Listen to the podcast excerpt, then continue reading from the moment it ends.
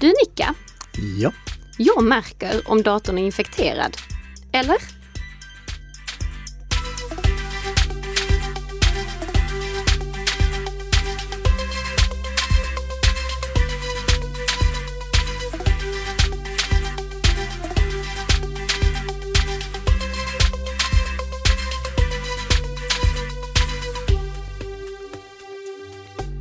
God morgon, god morgon Nicka! God morgon, god morgon. Och välkomna alla lyssnare till avsnitt 36 av Bli säker-podden. Ja, Ja, som produceras i samarbete mellan Nika Systems och Bredband2. ja helt utan Wu-Tang Clan. Helt utan Wu-Tang Clan. Gamla hiphop-kollektivet vars musik jag lyssnade på på vägen hit idag. Aha, ja, men Eh, och, och vet du varför? Nej, snälla utveckla. För att de gjorde låten Cash Rules Everything Around Me. Dollar dollar bill y'all. Du känner till den? Jajamän, Du, du, du är en hiphoppare innerst inne också. någonstans gömmer den sig. Ja. Eh, Och det är lite kännetecknande för den tredje generationens skadeprogram, vilket är det som vi ska prata om i det här avsnittet. Ja, men Eh. först. Ja, eh, först skulle jag faktiskt vilja säga till våra lyssnare att vi har fuskat lite. Jaha, Ja, för vi spelar inte in det här på torsdagen som vi brukar, oj, oj, oj, oj, oj. utan vi spelar in det på onsdagen, onsdag förmiddag. Ja, till och med det. Så om det har kommit någonting under torsdagen som ni tänker det här borde de ju ha tagit upp som veckans snabbis, så är det för att vi helt enkelt inte vet om det än. Nej, och anledningen till detta är ju för att du ska träffa Steve imorgon. Jag ska träffa Steve, Gibson. imorgon. Precis, Steve Gibson. Det är Mannen, stort. myten, legenden. Ehm, det, det, det är, eh, för- för er som inte vet vem Steve Gibson är, det är han som eh, driver podcasten som är den här poddens förlaga kan man säga. Ja, Eh, Han driver podden Security Now, där han varje vecka kör ett eh, två timmars avsnitt. vi har en liten sträcka kvar. Ja, det, det, han är inne på sitt fjortonde år. Vi, vi är inne på vårt första fortfarande, men ja, det, Så vem vet, om 14 år sitter vi här och gaggar i två timmar istället. precis. Och, och, och exakt samma problem fortfarande troligtvis som vi försöker ta itu med. Exakt. Eh, men eh, det, det, är som sagt då någonting som händer imorgon för mig och hände igår för er eh, som lyssnar. Ja, Eh, med det sagt, låt oss köra veckans snabbisar. jajamän. Eh, Apple har släppt en ny uppdatering. iOS 13. Precis. Har du installerat den? Eh, nej, jag har inte det än. Nej. Nej. Och det tyckte jag var klokt av dig. Men tack så mycket. För de släppte den förra tisdagen, men som ni lyssnare märkte så lyfte vi inte upp det förra tisdagen, eh, eller förra podden. Och det är för att, eller det var för att det då fanns en känd bugg i iOS 13 som Apple alltså vi- visste om när de släppte det. Som gjorde att man kunde gå förbi låsskärmen och få fram eh, kontaktlistan inklusive informationen som fanns där. Inte en jätteallvarlig bugg, men ändå någonting som gjorde att det var onödigt att hoppa på iOS 13 direkt. Framförallt eftersom alla nya iOS-versioner brukar innehålla en del små buggar som fixas till med den första uppdateringen. Och den släpptes i tisdags, så nu finns iOS 13.1 ute och även första versionen av iOS som är specialgjord för iPad, som då kallas iPad OS. Och det kan man installera nu, vilket jag skulle rekommendera alla att göra som kan uppgradera. Och som vi har sagt tidigare så Eh, släpps inte iOS 13 till eh, eh iPhone 6 och inte heller till iPad Air första generationen. Det ska därför bli väldigt intressant att se vad som händer när Apple släpper den första säkerhetsuppdateringen till iOS 13. För om de inte släpper den samtidigt till iOS 12, då måste man tyvärr lämna de två enheterna och uppgradera till någonting nyare. Ganska populära enheter som fortfarande används. Mm, ja, det känns lite märkligt, men det behöver vi inte gå in på här. Men, Nej, ja. eh, ja, det, allting är relativt och de har Ja. underhållit dem i väldigt många år. Så. Ja. Ja. Vi har i ett tidigare avsnitt gått igenom de stora säkerhetsnyheterna i iOS 13, så vi tar inte och repeterar det. Eh, ni kan lyssna på det poddavsnittet. Då pratar vi bland annat om eh, förbättrade platsnotiser, eh, sign in with Apple. Och i ett kommande avsnitt så kommer vi också att prata om eh, HomeKit och de säkerhetsfördelarna som iOS för med sig där. Det som jag bara skulle vilja nämna i det här avsnittet, det är en fråga som jag har fått angående massa Bluetooth-notiser. Jaha. För när man har uppgraderat till iOS 13 så kommer var och varannan app fråga ifall appen får använda Bluetooth. Och det har inte någonting med musik att göra. Många använder ju Bluetooth för att lyssna på musik i bilen eller lyssna på eh, musik i hörlurar eller för att lyssna på Bli säker-podden. Ja, precis. precis. Eh, och det är inte det som de här Bluetooth-notiserna är relaterade till, för det, det kan man göra oavsett om man ger appen i sig Bluetooth-åtkomst eller inte. Utan det som Bluetooth har att göra med i de mapparna, det är huruvida de mapparna till exempel ska kunna användas för att konfigurera saker via Bluetooth. Om man köper en ny nätverkskamera idag så kan man ofta konfigurera den via Bluetooth, eller ibland konfigurera den via Bluetooth ska jag säga. Eller en ny nätverksskrivare eller någonting sånt. Då kan man ibland konfigurera via Bluetooth. Och Bluetooth används också av vissa appar för spårning. Där kommer vi in på anledningen till att Apple nu frågar för varje enskild app ifall man verkligen vill ge den appen tillstånd att använda Bluetooth. Okej. För det finns så kallade Bluetooth beacons som används av vissa appar för att i verkliga världen när man rör sig kunna känna av ifall de är nära någon sån här beacon och då kunna samla in information om var användaren befinner sig. Och för att inte någon användare ska vara delaktig i någonting sånt, för du vet, man läser inte användaravtalet. Eh, då frågar apparna nu var, varenda gång eh, om man verkligen, eller när man startar upp dem första gången med iOS 13, ifall de ska få använda Bluetooth. Mm, vilken bra grej. Det här kan man också kolla i inställningarna i iOS ifall man vill gå igenom och granska själv i efterhand. Okej. Huawei Mate 30 Pro. Minns Kom. du avsnittet vi gjorde angående problemen som Huawei skulle få eftersom de inte längre kunde använda Android? Ja, precis. Eh, I alla fall inte Googles version av Android som vi sa då. Det problemet märks nu. För nu har de lanserat den här nya mobilen Mate 30 Pro Okej. utan Google Play. Jaha. Och det innebär att det inte finns några Google-tjänster på den. Det finns inget Gmail, det finns inget YouTube, det finns inte Google Play Store ens, vilket innebär att du inte kan installera Android-appar via Google Play Store, utan bara via Huaweis egen butik som har ett betydligt mindre urval av appar. Men oj, men hur kommer detta tas emot då? Det är jag verkligen nyfiken på att, på att se också. Ja. Jag, jag tror inte att den här telefonen kommer släppas i Sverige. Den är släppt i Europa, men jag tror inte att den kommer släppas i Sverige. För här i Sverige så är vi alltför beroende av Googles tjänster för att det, det ska vara möjligt för någon ens att använda den. Det- Anledningen till att vi lyfter det här i Bli säker-podden, det är att jag har sett att det florerar lite tips för en app som heter LZ Play. Det ska kanske läsas ut som Lazy Play som gör att man kan eh, sideloada som det kallas, att ma- man eh, eh, installerar Googles Play-tjänster på egen hand. Alltså man- köper telefonen utan Googles Play-tjänster och så lägger man till dem i efterhand själv via den här appen. Ja. Gör absolut inte Nej, det. precis. Jag tänkte fråga. Det känns sådär, va? Ja, jag, jag, jag visade ju dig eh, hur webbsidan såg ut där man installerade Ja. den från. Ja, precis. Ladda inte ner det här. Nej, gör Nej. inte det. Eh, om ni installerar den appen så ger ni någon okänd person fullständig kontroll över i princip hela er mobiltelefon. Och tänk så många känsliga saker ni har på er mobil. Tänk på alla inloggningar ni gör. Ni har mejlen där och som vi har sagt tidigare, om någon kommer åt er mejl så är ni schackmatt i och med lösenordsåterställningen. Så Även om det kan se ut som att det är en fantastisk telefon, för det är ju bra hårdvara i själva mobilen. Det är Huawei är duktiga på att bygga mobiler. Köp inte den om du inte kan tänka dig att leva utan Google Play, för det är inte okej ur ett säkerhetsperspektiv att installera den här LZ Play-appen överhuvudtaget. Nej. Bra varning där. Ja. Eh, vi går vidare igen till WhatsApp-attack.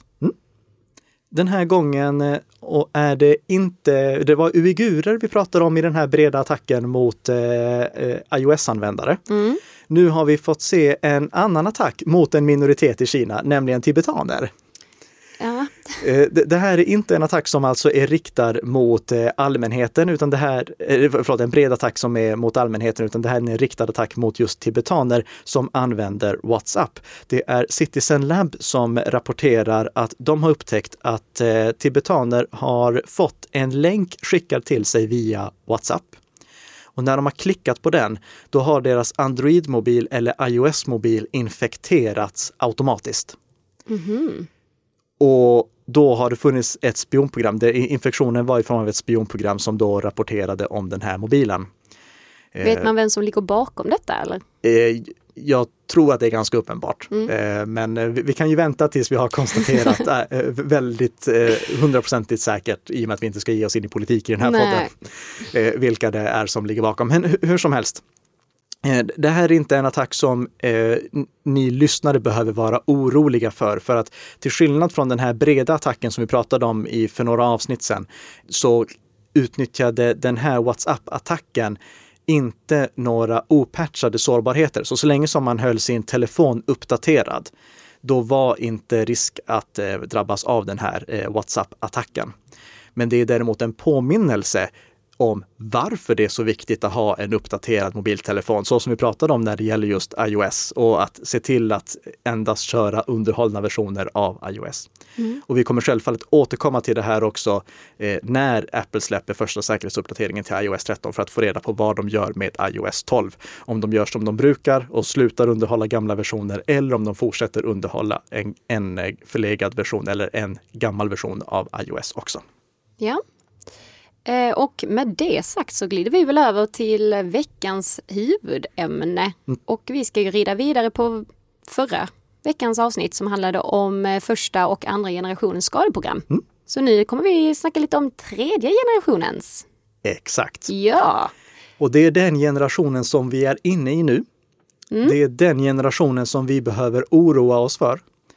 Och den stora skillnaden mellan första andra och tredje generationens skadeprogram är motiven som ligger bakom. Mm. Första generationen som vi pratade om, eh, det var ju bara liksom, kolla här vad, vad jag kan göra. Jag kan få ett virus att eh, spridas över hela världen med hjälp av sneakernet. Vet du vad sneakernet är? Nej. Det är föregångaren till internet där allting spreds via sneakers. Folk oh. som gick runt med disketter. Okej. Okay. Och eh, andra generationen, det var att ställa till skada. Att eh, få datorn till att krascha, att radera filer, eh, bara verkligen att förstöra för användaren. Mm. Men sen kom tredje generationen. Och det är det som har gjort att skadeprogram har blivit den mångmiljardindustri det är idag. För idag handlar skadeprogram om bara en enda sak. Och det är att tjäna pengar. Cash rules everything around me. Cream get the money. Dollar dollar bill, ja. Exakt. Ja. Det, det, är det som ska, alltså i, i och med att skadeprogramstillverkarna måste betala ut löner för de som hjälper dem att göra skadeprogrammen så måste de på något sätt tjäna pengar. Mm. Vissa skadeprograms eh, skumma personer sysslar bara med skadeprogram och sen finns det de som liksom är stora kriminella nätverk som pysslar med allt möjligt där skadeprogram kan finansiera en annan del av deras kriminella verksamhet. Mm. Just det tänkte jag däremot inte vi skulle prata om nu, utan nu ska vi fokusera på skadeprogrammen som man behöver oroa sig för.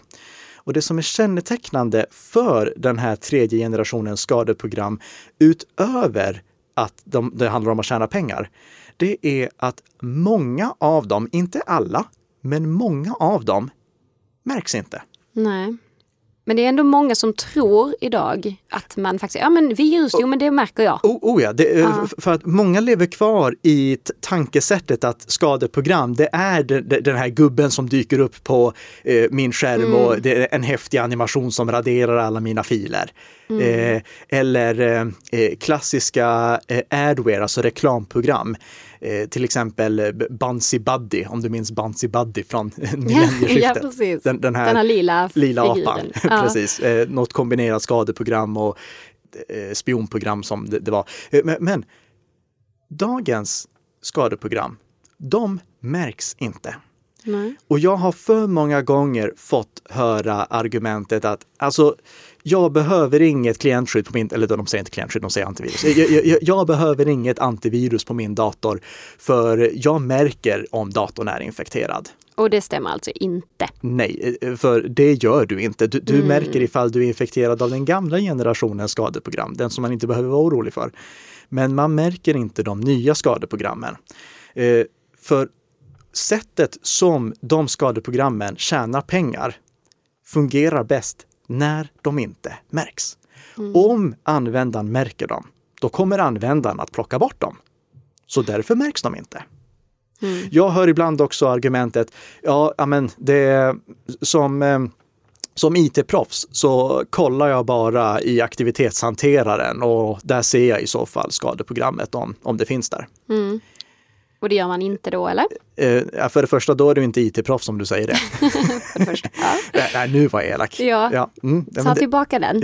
nej, nej det, det, det, gör jag inte. Det, eh, för, för det, det, vi kan väl säga som så här, det är ett felaktigt, eh, det, det bygger på ett felaktigt antagande. Mm. För det finns två problem med det resonemanget. Det första det är att skadeprogramstillverkarna, de namnger inte sina skadeprogram Big Mother Virus.exe. Ja, nej. utan de namnger dem någonting som eh, smälter in och som man tror att det är någonting eh, som faktiskt ska köras på datorn. Älskar din röst där innan också. Ja, jag var tvungen att säga det. Ja, jag, fick väldigt mycket beröm för min diktuppläsning i förra podden. det så? också.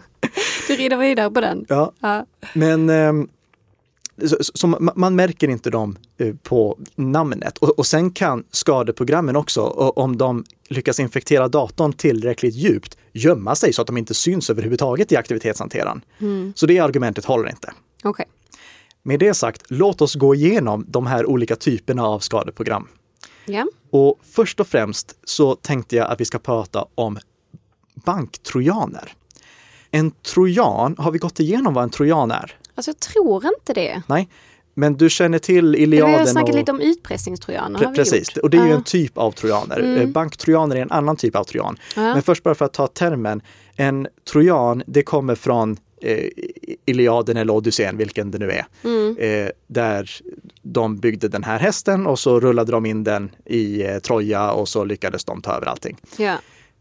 Men, eh, eller förlåt, och en trojan det är ungefär samma sak. Det, det är någonting som, eh, det, det är ett program som du råkar köra på din dator, troligtvis för att du tror att det är någonting annat än det i själva verket är. Du kanske tror att det här är en uppdatering som du måste installera. Du får upp en notis i din webbläsare att du måste installera den här Flash-uppdateringen eller någonting sånt. Så du klickar på att installera den och så visar det sig att det i själva verket var ett skadeprogram. Banktrojanen, det är då en typ av trojan som infekterar datorn och kapar dina banktransaktioner. Vi har i tidigare avsnitt pratat om att man ska vara försiktig med att eh, autentisera sig via BankID. Eh, att man inte ska autentisera någon annan via BankID. Men det finns fler sätt som de kriminella kan kapa våra banktransaktioner än genom att lura oss att logga in dem via BankID. Okej, vilka sätt är det då? Ja, det, det är just en sån här banktrojan. Och exempel på en banktrojan, det är SEFS som började spridas någon gång runt eh, decennieskiftet. SEFS gjorde en ganska smart sak, nämligen att du loggade in på din bank och så skulle du göra en banktransaktion. Men den transaktionen som visades på skärmen, den mottagaren och det beloppet, det var inte transaktionen som i själva verket skedde. Okej. Tänk dig att SEFS la sig som ett lager ovanpå din webbläsare. Så du såg en sak, men sen skedde en annan sak. Så det, det verkliga transaktionen som skedde i bakgrunden var inte den som du trodde att du skulle genomföra. Så många lurades att genomföra transaktioner som då överförde pengar till en helt annan mottagare än vad de i själva verket hade tänkt. Åh, vad tråkigt. Ja. Ja. Men den här, går detta och... Alltså om man använder sig av typ av ett bankskydd via en ett an, så här klientskydd eller något Ja, sånt? det, det, det är en av anledningarna till att klientskydd idag har det som kallas bankskydd. Som, det, dyker upp som en liten notis som står nu är bankskydd aktivt. Och det är för att förhindra att sådana här trojaner ska kunna lägga ett lager ovanpå, eller under beroende på hur man ser på det, eh, och ändra i de transaktioner som görs. Så det, det, det är ett, ett bra kompletterande skydd. Det är självfallet illa om man verkligen har blivit infekterad med den. Då ska man se till att rensa bort det från datorn. Men eh, det, det- är anledningen till att moderna klientskydd har sådana här kompletterande bankskydd. Ja. Just för att skydda i sådana transaktionssammanhang. Jag skulle också säga att det här är en av anledningarna till varför vi ska använda vår mobil med mobilt bank-id istället för dosor. Okej. För under många år så, eh, till exempel Handelsbanken som jag hade, de envisades fram till i år med att jag skulle ha min dosa för att godkänna transaktioner som eh, gjordes från mitt företagskonto. Och dosan har fördelar också, men den har en väldigt stor nackdel. Och det är att den inte visar transaktionsinformationen. Om du gör en banktransaktion med mobilt bank-id, alltså du gör den på din dator men sen så signerar du den från din mobiltelefon, Mm. då får du upp information i din mobildisplay som visar vart den här transaktionen går och beloppet också för den delen. Sant. Och det kan inte en banktrojan ändra på. Okej. För den kan ju bara ändra någonting på den infekterade datorn, inte på din mobil. Så det är en stor fördel med att använda mobilt bank-id. Smart. Sen vet jag att det finns många som säger att jag blir inte infekterad av någon trojan för jag installerar inte program som jag inte vet att är 100% eh, legitima. Problemet är att det finns det som kallas drive-by downloads. Och det är ett infektionssätt som gör att till exempel sådana här banktrojaner som SEFs kan infektera en dator bara av att man besöker en infekterad webbplats. Utan att du klickar på en länk. Utan att du godkänner någonting. Utan att du klickar på installera. Utan att du kör som administratör. Eller ja, vi vi kan prata om det här med administratör i ett annat avsnitt för det skyddar faktiskt lite. Men eh, att inte köra som administratör. Men det, det kommer vi till i ett senare avsnitt. Vill ni veta redan nu så skriver jag massor om det i Bli säker-boken. Men du kan bli infekterad bara av att besöka en webbplats. Under förutsättning att du kör en utdaterad webbläsare. Och här kommer vi återigen in på anledningen till varför det är så viktigt att uppdatera och hålla sin webbläsare uppdaterad. För om man inte gör det, då finns risken för sådana här drive-by downloads. Sen ska det tilläggas att alla moderna webbläsare idag har insett hur viktigt det är, så numera uppdaterar webbläsarna sig automatiskt. Så du, du märker oftast att nu står det i Google Chrome att du behöver starta om din webbläsare. Och det är för att de ska lägga in en säkerhetsuppdatering för att åtgärda sådana här upptäckta säkerhetshål. Så när, när eh, din webbläsare säger att den vill uppdateras, så håll inte på att skjuta upp det, utan uppdatera den. Direkt. Och det gäller även operativsystemet. Och det gäller även alla tillägg som du har i webbläsaren. Så, så som vi har varit inne på tidigare, uppdatera, uppdatera, uppdatera. Det är det Ja. viktiga. Men det är inte bara banktrojaner som vi har att skydda oss mot, Nej. utan det finns mer. Till exempel så har vi botnät och botnät har vi varit inne på tidigare. Ja, precis. Botnäten, de vill gärna infektera våra datorer utan att märkas. För då kan de ligga i bakgrunden och använda våra datorers internetuppkopplingar för att utföra till exempel överbelastningsattacker. Jag lägger med en länk till avsnittet om överbelastningsattacker också så ni kan lyssna på det. Men då går flera datorer samman i ett botnät som styrs av någon kriminell som säljer de här datorernas internetuppkoppling till angripare som vill attackera och slå ut en utvald måltavla. Om ett sånt botnät eh, eller eh, eh, programmet som infekterar datorerna för att de ska bli del i det här botnätet hade märkts, då hade användaren plockat bort dem.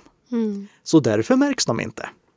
Såklart. M- möjligtvis om man eh, inspekterar nätverkstrafiken kan man se det, men det är ganska få som gör det. Så här har vi återigen ett exempel på varför våra moderna skadeprogram håller sig i bakgrunden utan att skicka upp massa reklambudskap. För det, det, det är någonting som många tror att ja, men det, då dyker upp massa reklam på min dator här och där. Nej, inte nödvändigtvis. Och om det gör det, då kan dagens reklamprogram, dagens adware, göra det på ett väldigt smart sätt som vi inte märker. Okej. Hur, hur, kan ett, hur kan annonser visas utan att vi märker det? Ja, genom att helt enkelt byta ut annonserna som vi annars hade sett.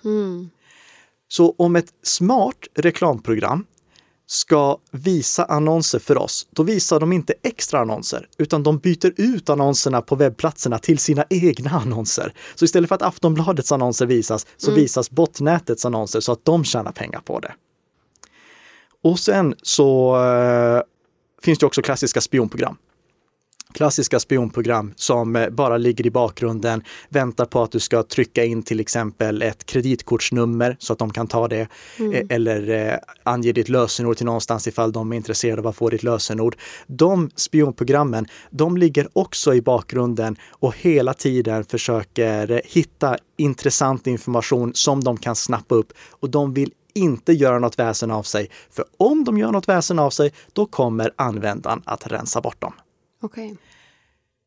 Med det sagt så finns det också moderna tredje generationens skadeprogram som gör väsen av sig. Sådana som märks. Men de kommer vi till i nästa avsnitt. Ja. Eh, för i det här avsnittet då har vi gått igenom första halvan av tredje generationens skadeprogram. De som man ska faktiskt skydda sig mot.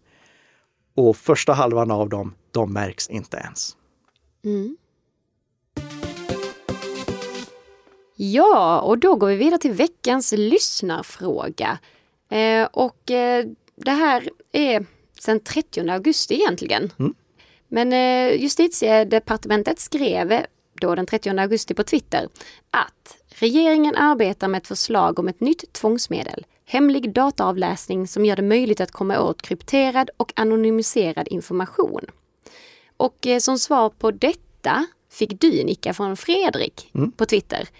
Eh, vet inte om det klassas som en fråga till podden, men är detta möjligt? Kan de ens få fram mina krypterade meddelanden med Signal?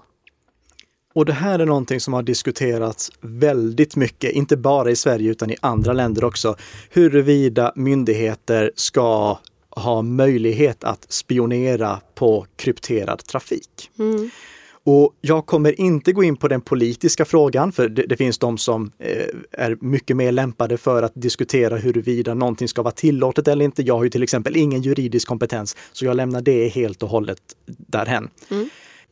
Jag kan däremot svara ur ett tekniskt perspektiv. Kan, eh, går det att lagstifta att någon myndighet ska kunna avläsa mina signalmeddelanden? Nej, Okej, det, det går inte. nej. Det, det, det- kan hända att vi vill att det ska gå, men det går inte.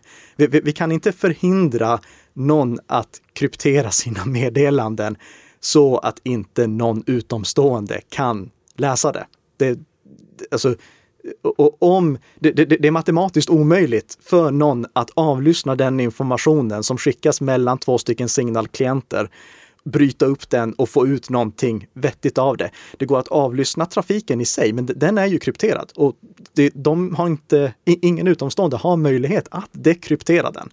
Så de kan bara se information som utbyts, inte innehållet i informationen. Eh, Men det finns ju faktiskt någonting som vi har varit inne på flera gånger tidigare också, som även är det som eh, pratas om i utredningen som heter Hemlig dataavläsning från 2017. Och det är huruvida myndigheter ska kunna ha möjlighet att installera det som kallas tekniska hjälpmedel i misstänktas utrustning. Det, det är alltså spionprogram, att infektera enheter med spionprogram.